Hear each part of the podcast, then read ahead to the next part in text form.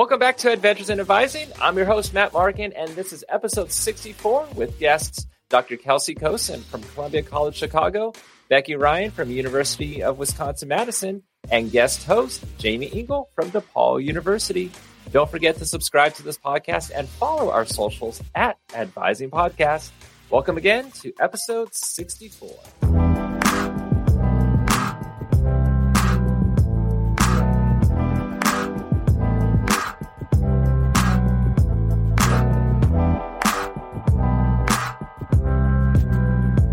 Well, it's August. We're more than halfway through the year. And for some of us, fall semester is quickly approaching. Where did the time go? Seriously. As we ponder that, let's also get to the first interview of episode 64, and that's with Dr. Kelsey Kosin. Dr. Kosin has been an academic advisor for over four years, currently serving as the advisor for music at Columbia College Chicago. Kelsey began her career in academic advising as an advisor for the School of Music at Ball State University, where she also completed a Doctor of Arts in Music. Kelsey believes in developing meaningful connections with students through intrusive and holistic advising. Her mission in advising is to help each student realize their potential, articulate their dreams and visions for the future, and to remind them that they belong. Kelsey is a proud first generation graduate, so she is particularly interested in first generation student success. Kelsey wants to help these students understand their identity in being first gen while also helping them understand how to navigate the obstacles that come along with pursuing a college degree.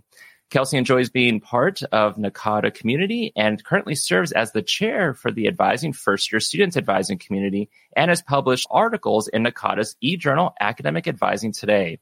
When she is not advising, Kelsey is also pursuing a career in performance and teaching voice in Chicago. Beyond advising and music, Kelsey's greatest joys in life are her family, including her husband and two sons. Kelsey, welcome to Adventures in Advising. Hello.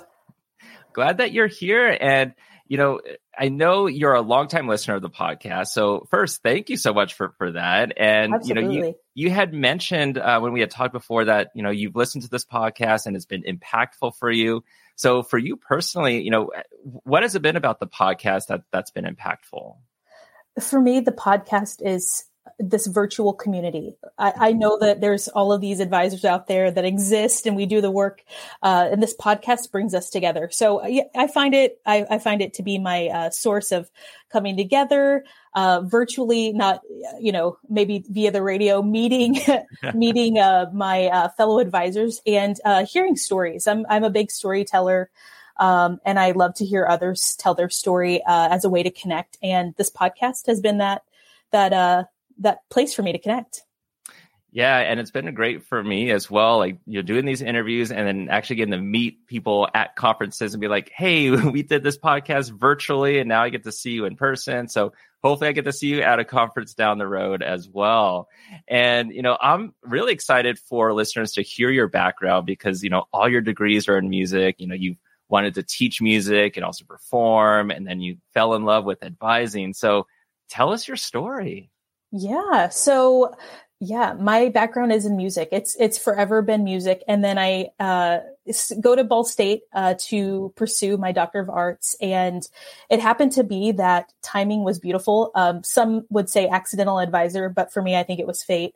Um, I was finishing up my Doctor of Arts degree, and um, the position for uh, the academic advisor for the school music became available, and um, several colleagues and uh, faculty reached out and encouraged me to apply. And the rest is history. I um, I settled into the position, and it was you know it was very natural uh, coming into the role. And um, so I was at Ball State for three years, and just over that time, I really uh, started to see that while music is my passion, um, helping students is right up there with with uh, music for me. So this has been a really cool adventure because I kind of get to do the best of uh, both worlds. I get to do what I love, which is help students and also uh, pursue music and help students who are musicians, who are going to be the next generation of performers and teachers. So it was really perfect, kind of.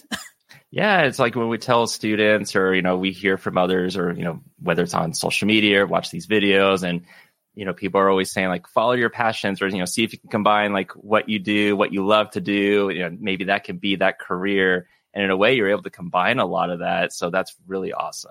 Oh yeah. And then we also have a couple mutual friends in common. So like both, um, you know, had previously worked at Columbia College Chicago, and that was uh, Jessica JJ Jensen and James Alford.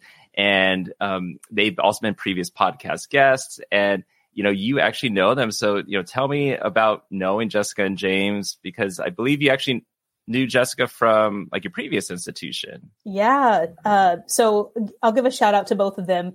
Uh, their their episodes were two of my favorites. They will always be. Uh, so yeah, Jessica and I we actually met at Ball State. Jessica was the academic advisor for theater, and I was working over music. And um, we actually found out quickly um, upon meeting that we were actually neighbors. We lived like a block away from each other. Uh, so we started to develop a friendship, and um, she's become one of my greatest friends. Um, and then she happened to move to uh, Columbia and start her career there, and I I, I came along for the journey, and um, we we still. Uh, we still communicate all the time, and we actually collaborated uh, last year at the uh, NACADA National, or sorry, annual conference. My apologies.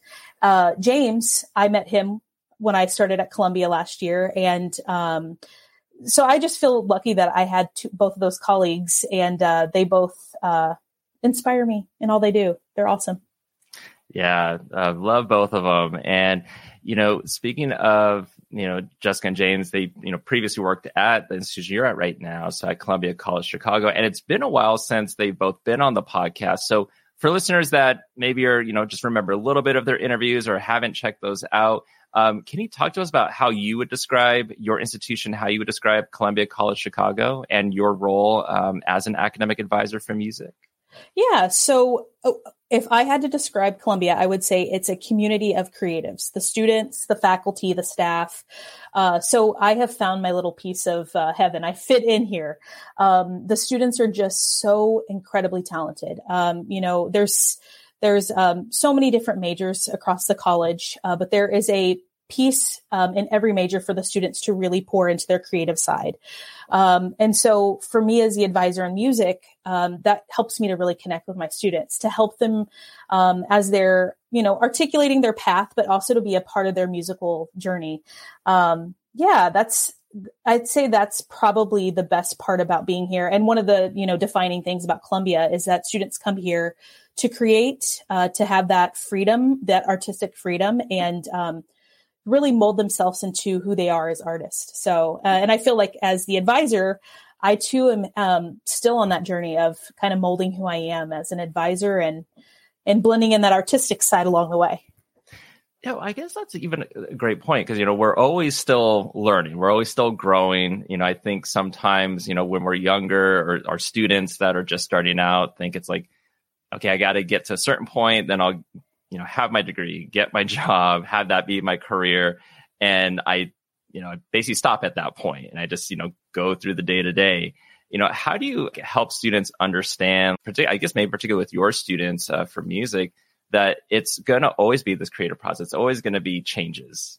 You know, I am very honest with my students. Um, most mostly that's for the good. um, I always kind of gauge if they want to hear my story, but you know, I kind of share my experiences as as a working musician and as a professional academic advisor. That um, you know, every opportunity you have is a chance to to grow and to uh, you know really dig into who you are as uh, in whatever role you're seeking to grow in. Um, so for me, that is, um, you know, uh, from a performing perspective, I'm really open with students about the process.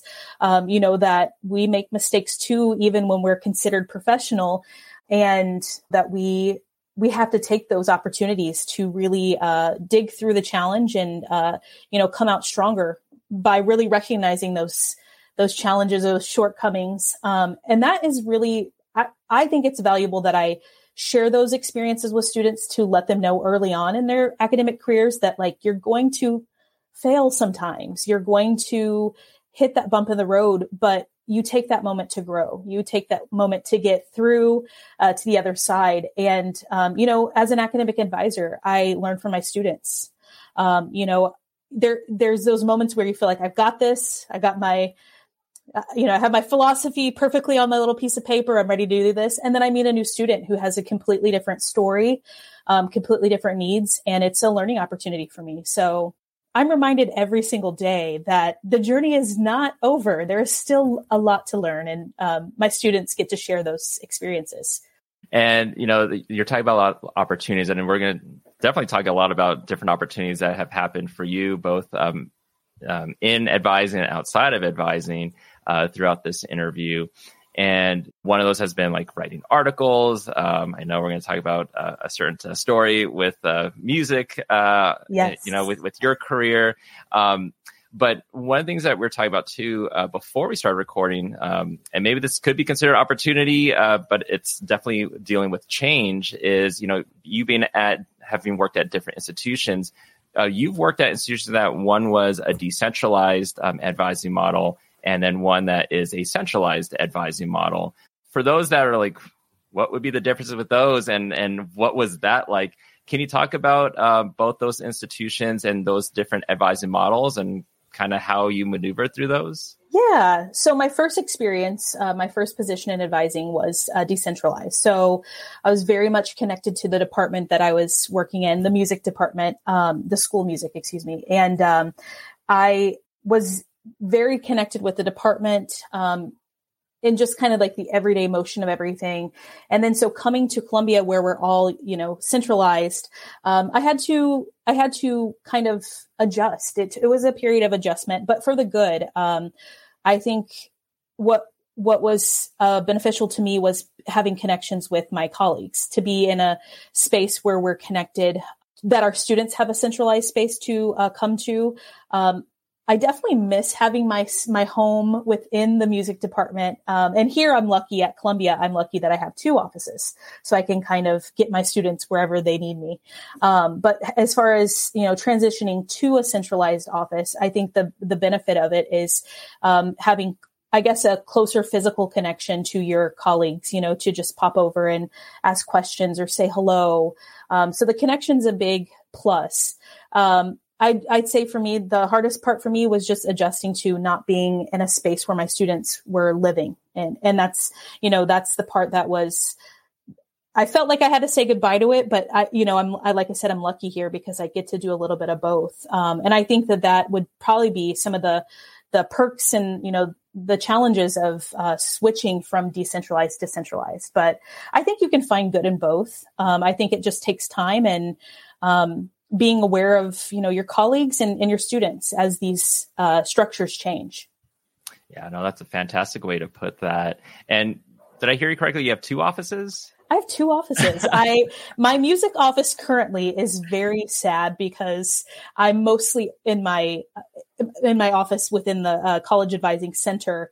Um, so I'm definitely going to spend the next year uh, sprucing up the music office. But yeah, I have both. And um, what's nice is I have you know regular hours here in the college advising center, and then I can walk over to the music building um, and offer open, you know, drop-ins. And um, that's been a really cool way to uh, connect with students uh, in this past year, especially with everything happening happening with COVID nineteen. Um, yeah. To have that ability to connect with my students, I couldn't have asked for um, a better situation and a you know opportunity to meet with them. Yeah, because I remember uh, when we got to interview uh, James, like he had started um, either like right as COVID happened with the pandemic. And so a lot of his training and meeting with students was just all virtual. Oh, yeah. yeah. yes. So. I, I, was on the tail end of that and I'm holding my breath that nothing crazy happens. But I was also in a, you know, last year was nice where we had a little bit of, we had some windows that were mm-hmm. okay for, uh, you know, for me to meet with students. And I know that the students appreciated seeing someone face to face. And for me, on the other side of the desk, I was so happy to see an actual student sitting in front of me. Yeah, you know, so I, funny you say that because uh, just a few days ago, I had a student, um, and they live, you know, they said they lived about like 35, 40 minutes away. And I said, you know, we do offer uh, virtual, like Zoom, uh, so that way you don't have to, you know, travel if you don't want to. And you know, he had said that he wanted to make a point to come in to actually like talk to someone, you know, see them in person for, oh, yeah. for me to meet them, you know, because they're a new student and they just wanted to actually just be on campus. Um, and I was like, that's, yeah, I agree. That's a yes. good point.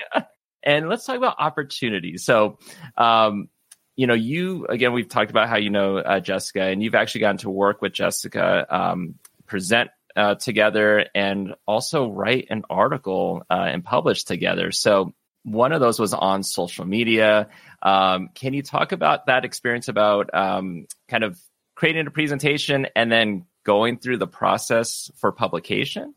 Absolutely. Uh, so this was uh, this was such a fun experience. Jessica and I, um, back at Ball State, we even had these early conversations about how, um, you know, e- email is the way to go in communicating with students. And we were just struggling to figure out a way to connect with students on a different level. Um, and so that is, that is where our presentation found its roots, um, making connections with students, uh, meaningful connections uh, via social media so yeah, we started off with a presentation and um, we kind of talked about how we had both used social media as a way to um, connect with students. And so uh, Jessica uh, was using um, Instagram as a way to connect, and I found a home with YouTube. And so we presented last October at uh, the annual conference. And then after the conference, you know, we had that excitement. We're like, we just did it. Oh, this is awesome. What do we do next? And Jessica and I are both very much like go getters. What's next? You know, we're, we're ready. And so our energy together was awesome. We had our uh, script for the uh, presentation. We wrote out an entire script and, you know, I'm kind of just holding it thinking, you know, what can we do with this? This is so awesome. And um, we, we both decided that this, this could make a perfect outline for the first draft of an article. Um, you know, we kind of just mold over the information and it kind of perfectly fell into these sections. Um, so this this script became an outline, uh, which became our, our, our article. We um, we worked on it together, and at that time, um, yeah, she was uh, Jessica has moved to um, a new institution, and um, so we kind of work separately but together on this article, and um, put together what we think is a pretty awesome article. And um, the idea behind it was we had the information ready to go. Um, we had put so much into this presentation. For those who couldn't attend annual conference or might have missed our presentation, we thought this could be another this could be another uh, space to capture what what our message was in presenting.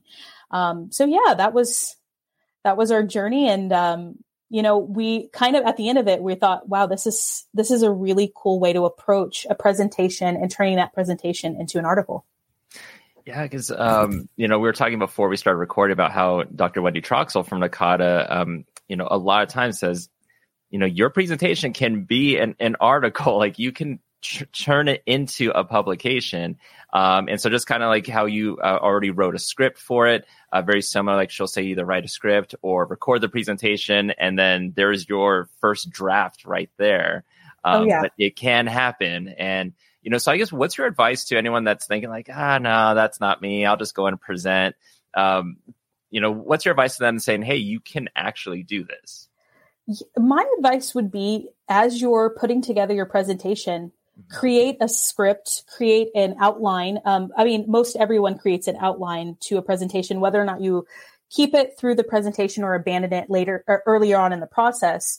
Um, I, my advice would be to keep hold on to that uh, script or out, outline, and you know, be as detailed as you can in in the presentation mode when you're um, you, you, know when you're creating that outline. Um, be be detailed. Uh, the more information you have when you get to the article process, it's just a matter of whittling it and shaping it into the article you want it to be. Um, so keeping keeping that outline um, or script is is going to be really important. Um, and then you know, and then you have the foundation for your article. Um, and then the next part is just really uh, figuring out how you want to turn this into an article that captures your narrative, but fits the guidelines for the uh, publication that you're working with. We published with Academic Advising Today. Um, and I, I was familiar with the guidelines um, and really like the voice that Academic Advising Today gives to its authors. So that's that's why we landed on you know turning our presentation into an article for that publication. um, and with a goal in mind that we wanted to capture our voices in a digital article. we wanted to make sure that the readers could hear, you know, our um, our passion and our ideas uh, all in an article. So yeah. Yeah, and if I don't forget, I'll try to link it in the show notes as well, so everyone can check it out too. Thank and you. speaking of Academic Advising Today, and also another article that that you wrote, one was called uh, "The Why Project: Helping Students to Define and Value Their Academic Purpose." And I really loved uh, this article that that you wrote, and especially like there was a response that you included in the article, and it read like I truly believe music has the power to change this crazy stressful world we live in, and it starts one child's life at a time. And I want to teach, inspire, and get children involved in music while building confident leaders uh, of tomorrow. Uh, can you give us some insight on um, on this article that you wrote, like why you wrote it, um, and what you know, and because it was a lot of it was about empowerment.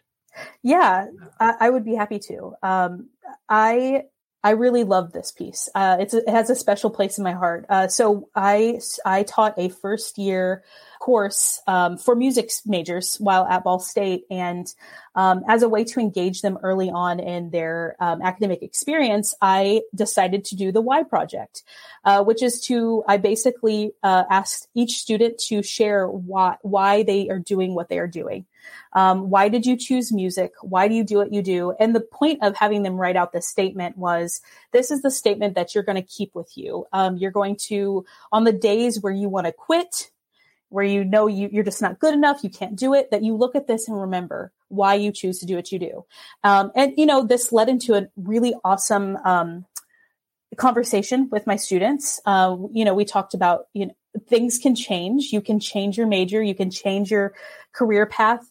Uh, but if you're just having those times where you hit the bumps in the road and you want to go to the extreme and give up and quit, I wanted them to have this to remind them, um, you know, why they do what they do. And and for me as a music advisor, this is it's even more um, I guess it's relevant in the sense of these students are, especially if they're going out into the music industry, uh, where it's very competitive and, um, you know, where the you're going to hear a lot of no's um, it can be discouraging. And I wanted them to have this statement early on to remind them academically and on the path of music that, you know, you have a purpose to, you, you're here for a reason. Um, so yeah, we, we wrote the statements out together. I, I think that day I brought pretty paper. I called it pretty paper and told them to bring their favorite pens and we wrote out these statements and um, and then so i was left with all of these i think that year actually i also had them email me their statements and i kept them in a separate file and as I'm reading through these one day, I thought, you know, like this is something that I, I'd like to share with the advising community. Um, whether it just uh, is a happy story to read about, or if it inspires advisors to uh, do this this practice with their students, um, I found it to be empowering. For me, on the advising side, I learned so much about my students. Um, for the, the the student that I featured in the article, I learned so much about her that day. And for the students who are struggling, um, you know, what what the best i think the best story that i can remember from you know my advising journey is um, a student not it, i think it was right before i left ball state came in and uh, we were talking about the why statement and i said oh and i i recited the student's why statement and she looked at me like you remember that? And i said of course i do. I saved all these and i know so that if you ever come into my office like today i can remind you why you're here. And it was just a really special moment. Um, I, I'm still in touch with that student, um, just, just because of the connection we made through that. So not only is it empowering for students, but it's empowering for advisors in the sense that we really get to know who our students are so that when they're having those bad days, we can pick them up if they need someone to help them. Yeah. Because uh, sometimes, yeah, they, they need that encouragement. Sometimes we need that encouragement yes, we do. well. Oh yeah, I have my why statement on my board. I keep it with me wherever I go. Oh, you know, I think I need to do that. I'll do sure it, I have one it. for my office as well. now, writing articles, you know, these are these are opportunities, uh, turning presentations into publications into an article. Now, another opportunities um, that you've that you you're doing is you're also the chair for NACADA's uh, first year students advising community. How would you describe this advising community? Like, what are what are the goals? Stay with us. We'll be right back. Cracking the college admissions code just got easier. I'm Rebecca Gordon, your go to fictional college admissions counselor for the rich and famous. Tune into The Admissions Game Satire Edition and uncover my top secrets for surefire Ivy League admission. Ditch the old Photoshop your face onto a water polo hunk trick. We reveal all the latest loopholes. So laugh and learn with The Admissions Game wherever you podcast. So this has been a roller coaster. I just started this past year and I love it. Um, so our community is um, we are focused on all things first year students, first year student success. Um, some of our goals this year, since I've uh, joined as the uh, chair, um, we've been really focused on um, thinking about best practices and advising first year students. And uh, we've really been focused on um, breaking that population down into uh, different populations, mm-hmm. subpopulations. Um, so currently, um, one of our biggest undertakings in this year is we are um, we are working on an article. Uh, surprise! Another article um, f- for um, that we hope to publish with academic advising today and it's centered on best practices. Um, it's based off of a guided discussion we had back in february with members from the community. Um, and again we are using the article as a vehicle to showcase uh, our members and their voices and their stories. Um, and just kind of bringing together the I- ideas and practices we have when we're working with first year students. So, uh, with the goal of um, maybe getting to know our first year students more, identifying their needs, and hopefully, you know, our greatest goal as advisors is meeting those needs. So, it's been a it's been a like I said, a roller coaster, but a really awesome roller coaster. Um, I've had a, I've had the chance to meet so many different advisors from a across the world, like everywhere. Um, and um, it's been really awesome to connect with with the I, what I would consider to be my colleagues, um, and uh, and do good work. So that that's why I joined the advising community in the first place, and now to serve in this capacity is so exciting. Uh, do you feel like it's going by fast?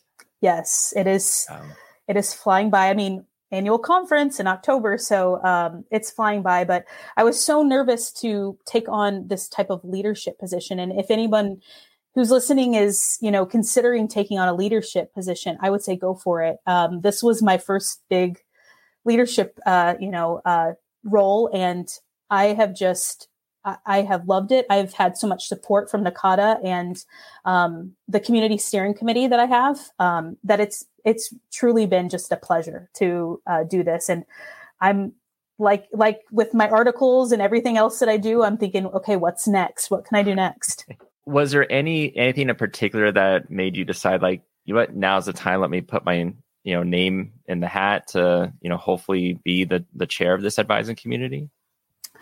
I just I know that everything that I've done so far with NACADA has uh, has propelled me forward uh, professionally, personally, um, and I kind of just yeah, nothing pushed me in particular other than you know I everything has been so rewarding. Trust the process, go for it, um, and I thought you know if all else fails, I'm still a part of the community. Um, and so yeah, I just took the leap of faith. Um, and I, I mean, for me professionally, I definitely wanted to be um, I wanted to take on a bigger role, you know, for my for the community and um, you know for me personally, so that I could uh, learn from my colleagues and become a better advisor and and then also really really learn what it means to take on a leadership role. And I'm telling you, I'm learning a lot.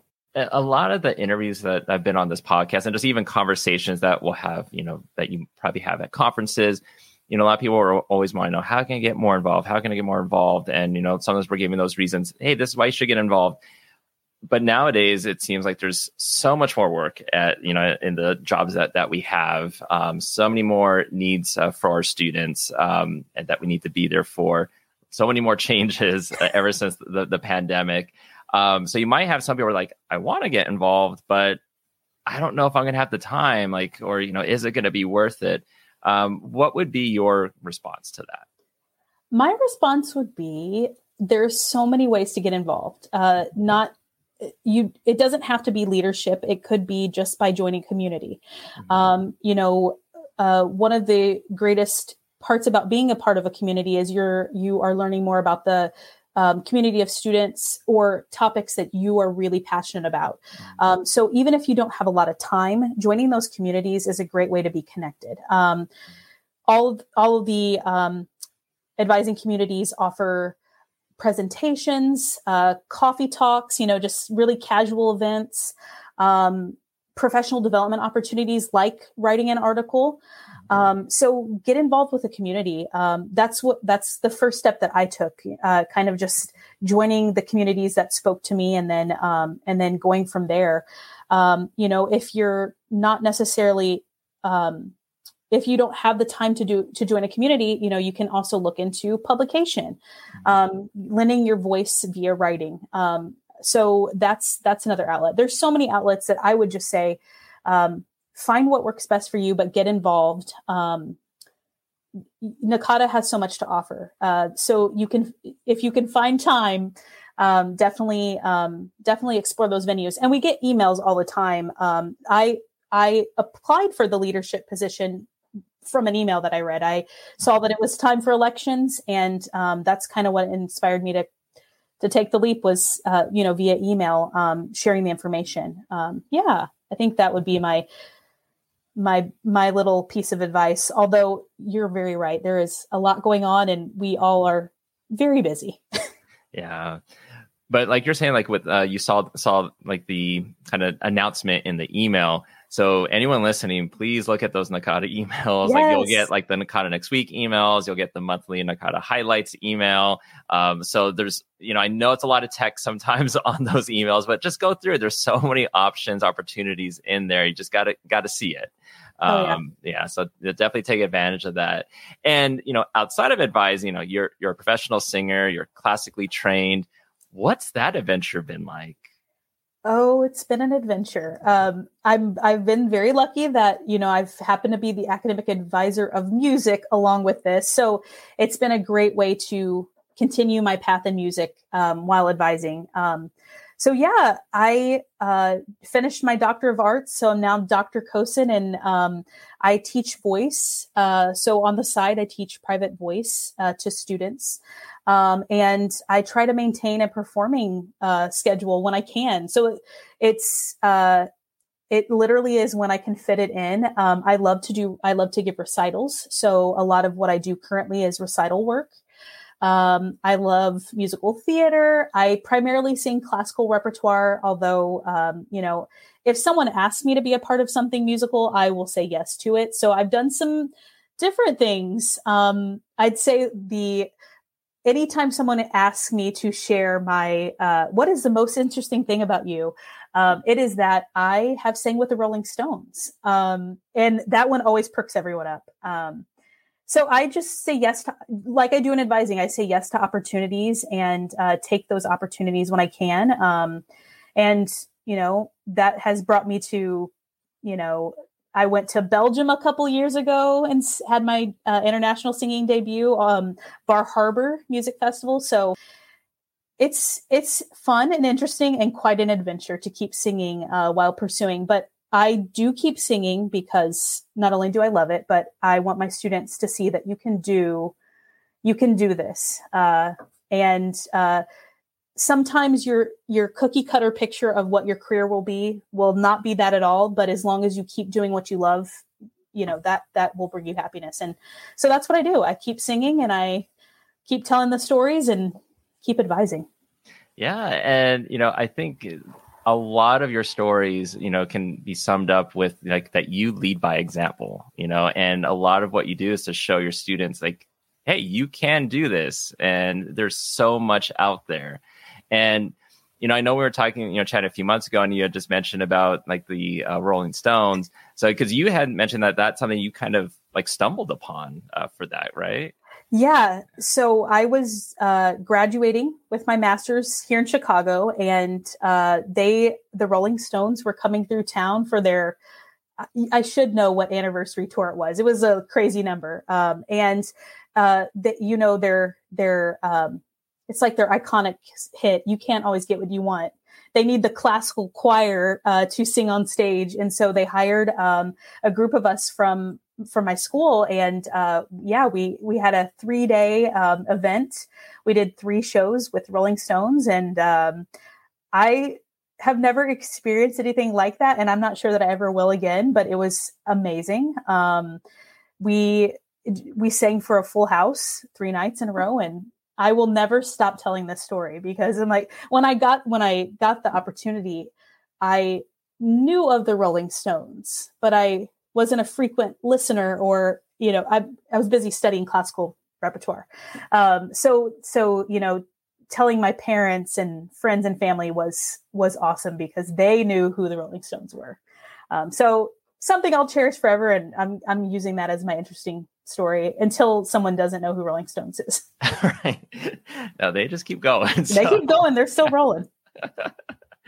but this has been an, an exciting, fun interview. I, I, knew from the start when we had chatted a few months ago, I was like, this is going to be great. Oh. So if anyone has any questions, wants to connect, um, how can they reach out to you? So I am very old school. I'm not on um, social media. Surprise. Um, so you can email me um, at kkosin at colum.edu. I would love to receive an email. Um, and I also have a website. So if you are curious to hear some of my music, uh, it's www.kelseykosin.com. Um, and I have all kinds of music for you to listen to. So yeah, I would love to connect. Yeah, so listeners, go check that out, and then if you see uh, Kelsey at a conference, go up and meet and and chat about Rolling Stones, chat about music, chat about everything advising, and a lot of the stories you know that that you've heard today, and I'm sure there's a lot more too uh, that that um, Kelsey will be able to uh, chat about as well. But Kelsey, thank you so much for being on the podcast. Absolutely, I am so excited to be here, and thank you for taking the time to talk with me.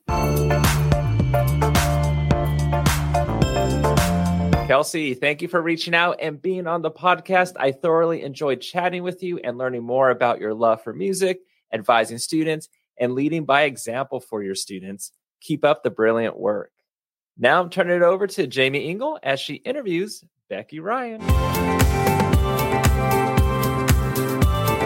All right. Thanks as always, Matt. Appreciate it. Okay, folks. Well, today I have the pleasure of interviewing my dear NACADA and just life friend, Becky Ryan. Uh, Becky is the undergraduate program coordinator for the Institute for Environmental Studies at the University of Wisconsin Madison. Uh, she's been active in NACADA since 1996, including presenting numerous times at the national conference in concurrent sessions and pre conference workshops.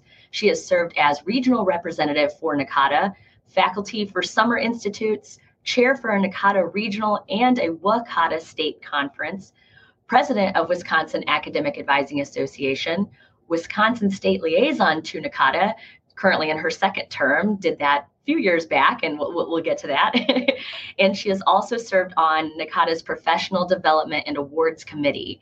Uh, Becky has written for the New Advisor Guidebook and Academic Advising Today. Her favorite topics are advising management, advisor training, advising curriculums, collaborative relationships, undecided students, integrating academic and career advising, and the value of liberal arts. Becky, welcome to the podcast. How you doing up in Wisconsin? Thank you, Jamie. I, it is a gorgeous day up here in Wisconsin. Um, one of like 20 days out of the year where it's legit gorgeous. And let me just say, I am super honored to be joining you today. It's really a big deal for me to be joining not only such a fabulous up and coming professional, but somebody I really do consider to be a friend. Stay with us. We'll be right back. You love listening to podcasts, but have you ever thought about starting your own podcast? Maybe you want to build a brand, grow your business, or are looking for an excuse to talk about your favorite hobby. Whatever your reason for making a podcast, Buzzsprout is the place to start. Since 2009, Buzzsprout has helped over 300,000 people launch their own podcasts. Buzzsprout walks you step by step through the whole process and will give you powerful tools to start, grow, and monetize your podcast. Ready to get started? Click the link in the show notes to get our free step by step guide to starting your podcast today. and, and you could be talking about me or Matt in that. So that's also true. That is so true. But thank you so much. No, we're excited to have you. Um, well, I, would love to get started with um, you know something that I don't even know how much you and I as friends have discussed. How did you get into advising? Tell us your journey, please. Well, that's a great question. Um, where to start, right? So I was born back in, okay, no, I'm kidding on that. Um, I got into advising um, pretty much right away in my career, and I was luckily lucky enough to have paid attention to some of the important cues in my life. Um, I'll just put out there I'm a first generation college student. I knew early on that I would absolutely go to college. I came from a family that didn't necessarily have um, lots of money to throw around because I was one of seven children. And so when I went to college, I ended up being the first one in my family to do so and and paid pretty much 95% of that college degree out of my pocket. So, you know, that said, it did take me some time. Um, and I tell my students all the time, doesn't matter how long it takes you, as long as you do it took me seven years. Um, and in my experience, that was just right for me. And along those uh, journeys of college courses and trying to figure out what I was going to do, I always knew that I was kind of a people person. And without much thought at all, I decided to be a psychology major. And like many students in the undergraduate experience, I decided psychology, and right away I had some assumptions about what that meant for me. And um, of course, that meant that I was going to be a counselor of some sort. Um, but at the time, I was working and paying my way through college, and I was able to do so by way of my awesome bartending job. Um, bartending helped me get not only my undergraduate degree, but also my master's degree.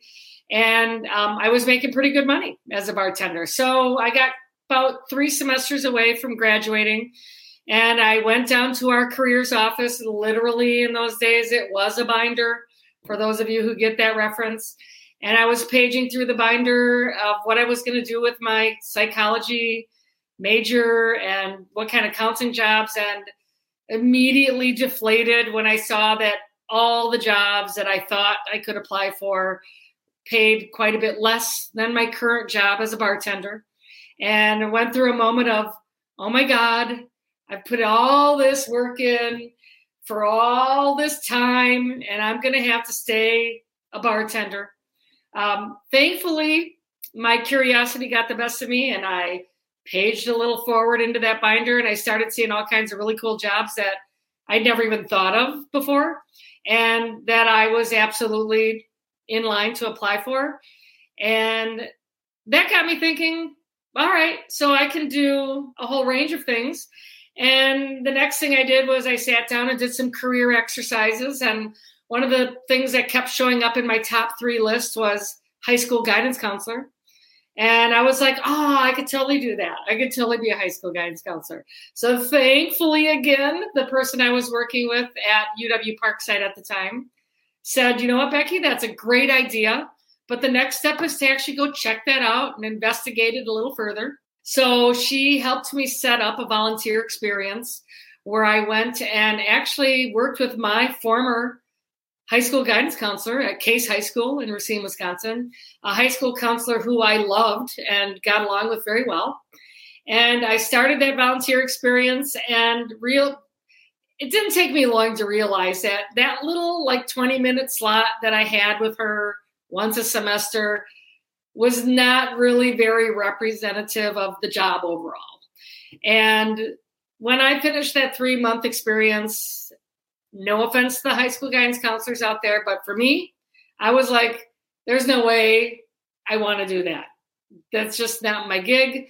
But I still credit it as one of the most important experiences that I had because it allowed me a chance to think about what I liked about it, what I didn't like about it, and frankly, what I liked about it was I got excited when students came in and talked about their future and what they could do and how they were going to go to college or go on for this additional education in some way and had big dreams for the, the, the life. I loved those students. the students I didn't like were the ones that were like, I don't want to do anything. I don't even want to be here anymore. That's, you know, for me, that was frustrating. And I figured out that if I worked in a university setting, that I would skim all those students out and I would be working with students who've already made the decision to do something exciting with their life. So from that point, I enrolled in the uh, master's program at UW Whitewater, uh, guidance and counseling with an emphasis in higher education. And frankly, the rest is history. Here I am. Beautifully said. Now I know the full story. yeah, I'm sure that that's, you know, um, not an uncommon sentiment. Tried the guidance counselor thing and decided I want to work with college students. I certainly, I did a bit of substitute teaching uh, while I was finishing my master's. And I was like, yep, cannot wait to work with students that are here by choice and ideally passionate about what they're studying, though we know that's not always the case. So I feel that's a good transition into my next question, which is what has been your favorite thing about the advising profession and or NACADA involvement? So for me, once I got into once I made the decision to go to graduate school, get a master's degree, I started working once again at UW Parkside, and um, they graciously took me back, and I worked in sort of a split mode of being an academic advisor and being a career advisor. And it didn't take me long to figure out that they were virtually the same job with different titles and different nomenclatures, perhaps. And I decided the best way to get students in early is to call yourself an academic advisor, but to do career advising with those students. And it was this sort of aha moment that I had that, you know, and I was guilty of it too. I did not go and see a career advisor until I had like a year to go. And at that point, I sort of regretted like there was so much I could have done, so much more I could have known as a first generation college student and many others, frankly, but I did not know what I did not know. And once I started piecing that together, I started thinking, I'm going to be an academic advisor, but I'm going to do career advising. I'm going to start those conversations early on. It's not going to be just about what you should take, but why you might take that and, and how can we connect that to bigger goals in your life. So what I have always loved about advising is the opportunity to have really meaningful conversations with students about who they are, how they got there, and where they might go, and try to break down some of those stereotypes about the same ones I had. I'm a psych major. I guess I got to be a counselor, right? It couldn't be more wrong. It's one of the reasons I love talking about the value of liberal arts because it's not about the name of your major, really, ever. It's really about the name of your degree. And in my case, it was a liberal arts degree. And once I understood that, I understood that I had way more options than I had originally thought. And so as I was doing my master's degree and doing these experiential things, I started piecing these things together that just made sense to me. And I decided that I wanted to be the advisor I never had, the advisor that I could have used, especially as a first generation person and not I had nobody literally to tell me what I didn't know. You know, making a lot of the same mistakes and a lot of the same um, stumbles that lots of students have. And I wanted to save students that time and money. You know, frankly, education is expensive. So, one of the things I love best about advising is, of course, working with the students. But even a little more than working with the students, I love training and teaching other advisors about how to think differently, how to do their work, how to bring in new perspectives, how to use stories and metaphors and other ways to think about creating these messages for students because you know maybe had i had somebody like me as an advisor maybe it wouldn't have taken me seven years. Maybe i would have known about the opportunity to study abroad. Maybe i would have known about things that would have been moved me down the path a little quicker right? So the only regrets i have is now that i have insight maybe i could have done it a little quicker. Maybe i could have saved a little money on it. But what i really love is being involved in the community of advising not only for the benefit of students, but for the benefit of each other. I, I, totally get that. Definitely enjoy connecting and getting other advisors engaged. And yet again, we have a great transition into my next question, um, or maybe statement, which is you mentored our good friend, a very important person in the association, uh, JP Villavicencio, from University of Wisconsin Whitewater. Tell us about your time advising, mentoring JP, and and sort of you know that that growth you've seen from from all that time ago. Well, you know, it takes a village, right? And I've also had my own mentors, you know, namely George Steele, Don Woolston, among others. And so when I was, you know, back in the day, back when JP was, you know, an undergraduate, he worked for my office as a peer advisor. And, um, you know, fate saw to it that JP and I worked together very often in the Lakeshore Residence Hall office. And so JP would sit there while I would do my advising, and then I would draw JP into the conversation. And we really had, you know, a really great working relationship together.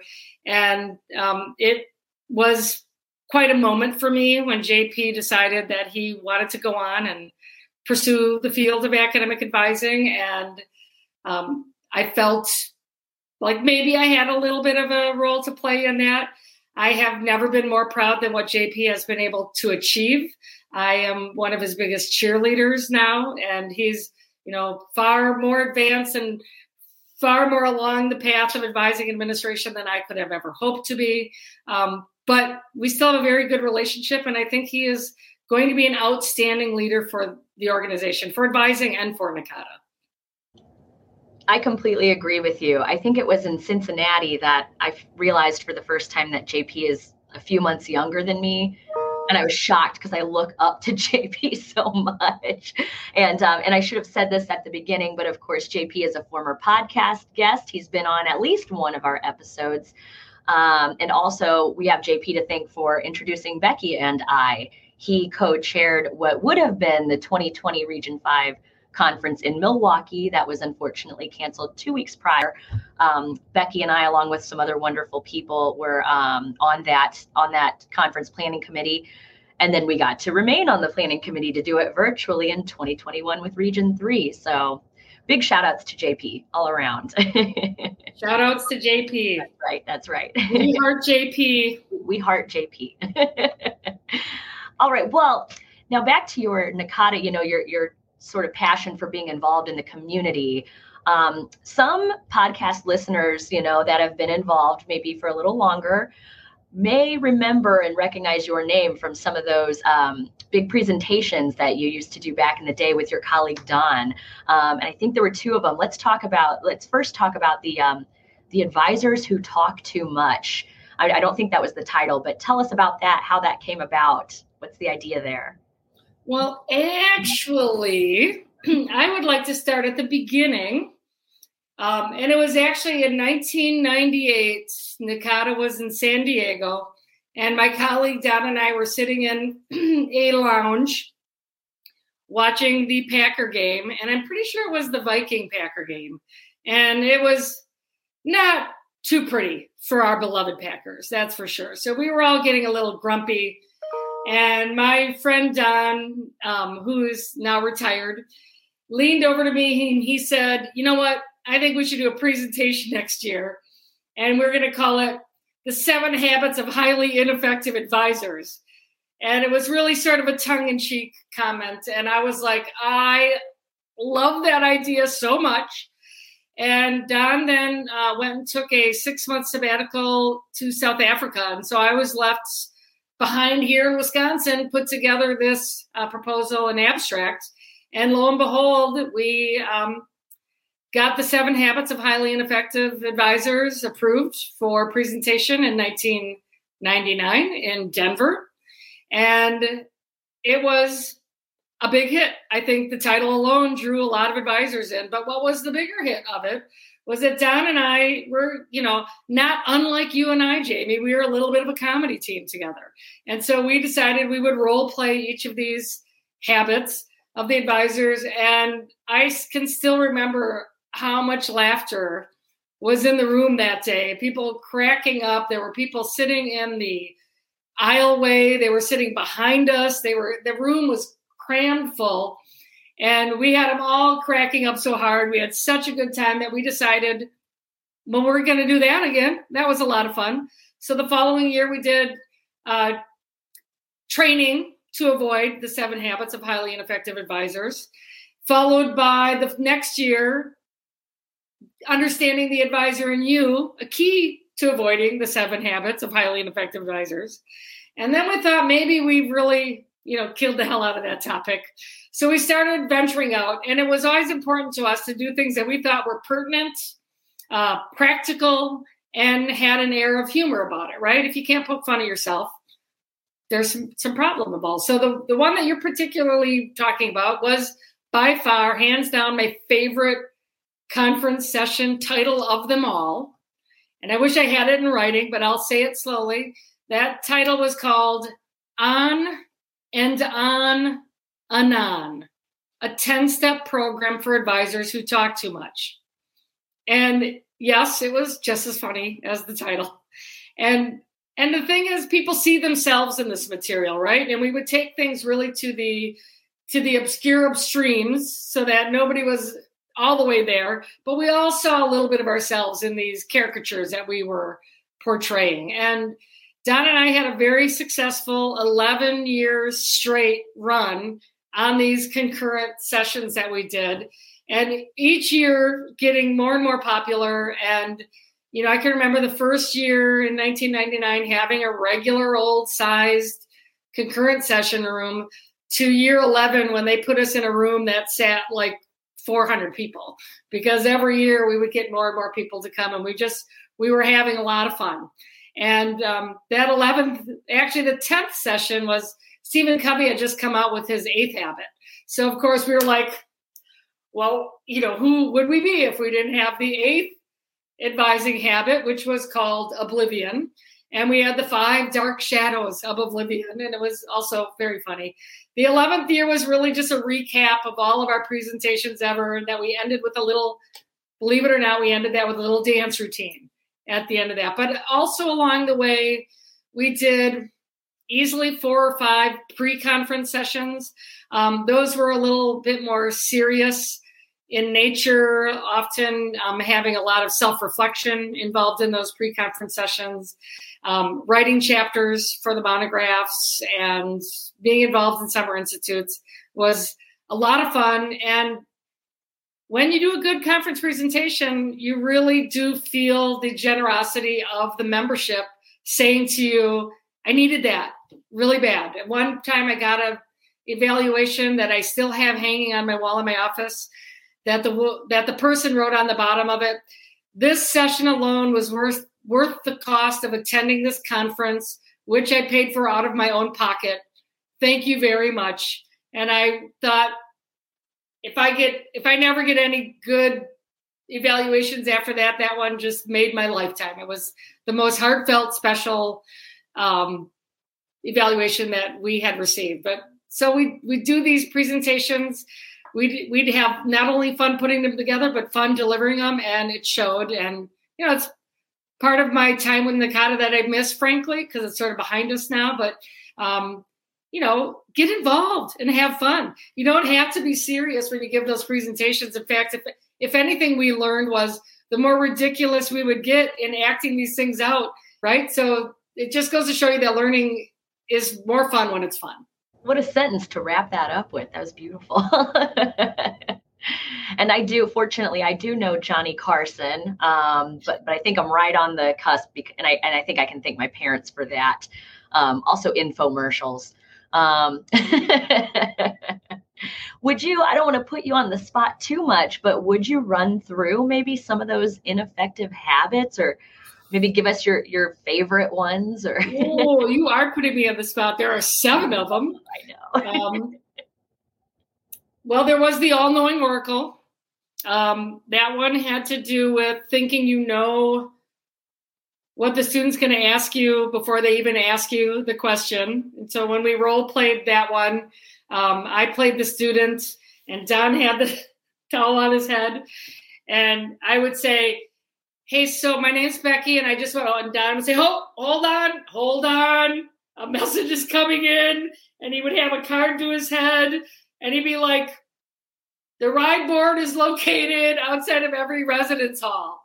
And I'd say, oh, I was actually going to ask you about what courses I could take for my ethnic studies, right? So so that was a pretty funny one. Um, there was another one I want to say it was called had to do with being distracted. So uh, once again, I played the student in that particular role play, and I would be like, "So I'm having a little trouble with my roommate," and then the phone would ring, and Don would be like, "Hold on, hold on, yeah, Nancy, oh yeah, can you tell the car I got the oil change at noon? Okay, thank you, thank you for that. All right, so what were you saying?" And then I would say, well, I'm having a little trouble with my roommate. Hold on. Nancy, I almost forgot. So, you know, the distracted advisor. We also had one that was called the um, the human file cabinet, where we all have this knowledge in our head, but maybe it never gets updated, just like that stuff in your file cabinet.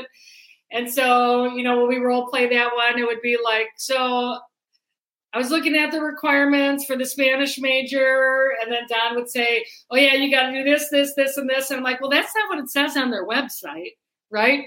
Oh, did they change their requirements and I wasn't told that? Right. So there, there are seven of those, and they're all like that. Um, I have joked. Jamie knows I have joked about this with her that maybe we should recap Seven Habits and try to bring that back into rotation, just because it's so fun to do and just a lot of good fun reminders about how not to get stuck in a rut with your advising role. Maybe we can uh yeah, let's let's um bring it back to life for for Orlando next year maybe. I mean, I think Orlando's next year. Yeah. I think we did one of them. I think number 2 happened in Orlando. I'm not positive about that timing, but I think it's it you know, let me just add we would get these ideas for these presentations just based on what was happening around us. And when we came up with the idea for on and on and on it was because we were actually at a we were at a annual conference. I'm pretty sure it was in cincinnati. And don was on his way to the hotel from the airport. And the taxi driver said to don like so what are you who are all these people that are in town? Like what do you guys all do and Don said, Well, you know, we're academic advisors from all over the United States. And the taxi driver said, Well, you sure do all like to talk a lot. Right. So we we cracked up so hard at that. We're like, that's a session. I mean, we, we got to the point where every time we'd have a conversation, we'd be like, that's a session. Right. So, you know, session ideas are all around you at any given point in time so good. And I know you've told me that story, and I always forget that that led to then this incredible presentation. you know, and, my background as a bartender, I've always toyed with the idea of doing a presentation that would be like advising as bartending, and we would role play it, and somebody would come in, and I'd be the bartender. I'd be like, "What do you have?" And, oh, you want the usual again? Okay, let's talk about that. All right, ideas, ideas. We'll we'll chat after the interview. Mine's open to it. That's right. Well, and, and, and you know, you have been involved, like you said, with the association for for a little while, particularly within our beloved Region Five. Um, you know, I was interested to hear about. I, I know, was it during your chair term or before your chair term that you you chaired that Madison conference in the early 2000s that at least up until then, was one of the most successful NACADA conferences. Tell us about that. it was 2003, and it was the first year. I'm pretty sure about this, anyways. It was the first year that NACADA had decided to try a joint conference. So we were paired with our neighbors to the west. I think it's Region Four, but you know, I don't want to make any promises on that. It's Region Four. But so we had to do some planning and we were going to bring them in and you know the the numbers of people that came to that conference that year broke all the records. There was you know huge attendance from both sides, more than what each would have gotten on their own. And we held it at the beautiful Monona Terrace in Madison, which was a fairly new building at the time, designed by Frank Lloyd Wright, but never built by him in his lifetime. And then Madison came back around and and built that in you know the late 90s, I believe, is when it was completed. And we welcomed people to Madison and to the Monona Terrace and had just an amazing conference that had Babcock ice cream and trolley rides and all kinds of fun and and lots and lots of attendees. I mean that that record has been surpassed now, but it was something we held in very high regard. And so that was in March of 2003. And then in October of 2003, I officially assumed my position as the Region 5 chair, following in George Steele's footsteps, and um, continued to make some waves once I was in that role, um, including uh, pushing for, really fighting for regional awards at that time. Um, our region is big, as you know, and we have a very dedicated and passionate group of members that are here. And we were making some money with those conferences. And frankly, George and I felt like we wanted to give that back. And so we wanted to create these awards. There was a little concern by the national office because they had awards and how would that work together. But we said we will work it out, and there's no such thing as too many awards. And and now it's amazing to me that I'm pretty sure every region now has an awards an awards um, whatever you would call it awards program. Um, and I feel like Region Five really led the way on that. Um, namely, just me taking the helm from George and continuing to push that forward. So I, I really feel proud of our region. I feel like our region has been a trendsetter in many ways and for many things, including regional awards and affiliate organizations, because we were also pushing very hard at that time to make sure that each of our states and our province of Ontario um, would have a state level or province level um, organization. So in Wisconsin, we had WACADA. In my time as region chair, MiACADA came on board. OHA was around for a while. ILLICATA was around by then. And we really wanted to amp that up and continue that collaboration because, you know, and really a lot of this always goes back to my being a first generation college student because it's about access and at what level can you access things. And not everybody can travel to national conferences. State level conferences can provide really awesome opportunities as well. And it doesn't have to be all or nothing. I think you enter into professional development at whatever level suits your comfort and your and your pocketbook, right? So I think the awards and the organizations, George and I were on the same page that we wanted to really create as much accessibility to advising professional development as we possibly could. Well, and certainly the region continues to thank you both for that. You know, definitely. Um, I, as a, the current Region 5 chair, could not be more proud of all the accomplishments before you two, since you two. You laid a very solid foundation that kind of made it easy for me to come into the role and know that there's already such a robust, you know, awards program and everything. Um, and Region 5 is excited to be adding some new awards. Shout out to our awards chair, Rachel Pulowski for doing a lot of work on that that sort of thing. Thank you, Rachel. Yes, yes, yes. So yeah, you're absolutely right. Giving back to the giving back to the membership. That's what we're gonna try to try to keep doing. So, well, with with that, Becky, I want to thank you for your time today. Is there anything else you wanted to say um, to the listeners? Are you giving me a microphone right now? That's very dangerous. unstructured. Um, I mean, I I have no you know special words of wisdom. Um, I will say, as a person who really found her way in advising, coming from you know where I came from, a first generation student. I literally had no advising when I was an undergraduate, and when I got involved. I just chose to get involved, right? There's no barriers to that. Like sometimes I think it's a big scary step for people to be like, how do you? I would have people ask me, like, how do you get to do all this fun stuff? And I would say, I just volunteer to do the fun stuff, right? Um, I also am a believer that it never hurts to ask. I ask for a lot of stuff and I get a lot of yeses, right? But you will never get a yes if you don't ask. You might get some no's. Who cares? Boo hoo, get a no, right? But you're never going to get a yes if you don't ask. You're never going to get things handed to you if you don't choose to get involved. So, you know, it has made my professional life really special to be a part of NACADA, to have been a part of them for so very long, to have seen many changes in the organization. It really does. Sounds cliche, but it really does feel like family to me. Some of my closest friends I have met through NACADA, including Georgia Peg Steele, Eric White, among numerous others, including you as well, Jamie. And, you know, as me saying to JP, if you really want to be in advising, get involved in NACADA. And he took that advice wholeheartedly. It really will change your world, change your life. So I guess I would just leave everybody listening to the podcast. Like, if you're not involved already, why not do it? It's fun. And there are so many different ways to get involved. You don't have to necessarily stand in front of a group and talk. I like that. But I understand not everybody likes that. But you can write something, you can volunteer, you can organize something, you can lead a book club.